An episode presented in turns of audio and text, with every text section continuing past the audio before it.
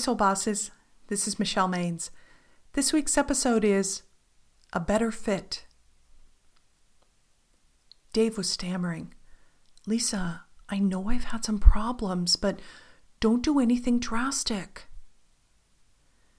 Have you ever been on the receiving end of a tough review? Criticism that could derail your career? In the June series, The F Word, we're talking about giving and receiving feedback. Dave was thrilled when he was hired in ad sales at Facebook. He told his friends, How hard can it be? Facebook ads are going to sell themselves. His manager, Lisa, was supportive, but his first year on the job was unexpectedly rocky. The second year wasn't much better. She knew they were in for a tough conversation at his annual review. Lisa listened patiently as Dave recapped a few big deals. Dave, I know you're trying, but you just don't seem to be getting any traction. Have you considered doing something else? Maybe there's a better fit. You mean marketing? No, wait, business development. No, something completely different.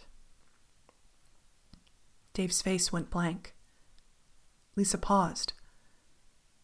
Not at Facebook. Six months after Dave resigned, Lisa ran into him out at dinner. He waved her over to his table. Hey, you look great. I'm happy to see you. How are things going? Fantastic, Dave said. I never saw myself working in pharmaceutical sales, but things couldn't be better. As I look back on taking the Facebook job, I can't imagine what I was thinking. All those details where ads would run, when, how long. Big picture guy. I don't like to spend hours diving into the data. I used to think all sales jobs were the same. Whenever something wasn't working out, I thought it was just time to move on. His voice softened. To tell you the truth, I'm glad to be away from designing ad campaigns. In the book, You Are the Placebo Making Your Mind Matter, Dr. Joe Dispenza highlights how our long standing subconscious beliefs, like all jobs are the same, can quietly lead us off track. 95% of who you are by the time you're 35 years old is a set of memorized behaviors, skills, emotional reactions, beliefs, perceptions, and attitudes that function like a subconscious automatic computer program.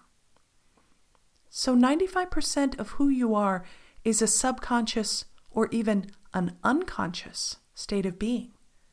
And that means your conscious mind's 5% is working against the 95% of what you've memorized subconsciously.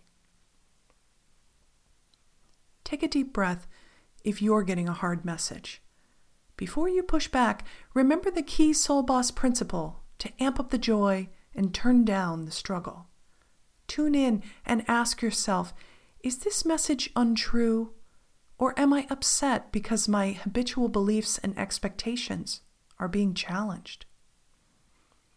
Steven Spielberg recently raved about the power of intuition when he told Harvard graduates, Your conscience shouts, Here's what you should do, while your intuition whispers, Here's what you could do.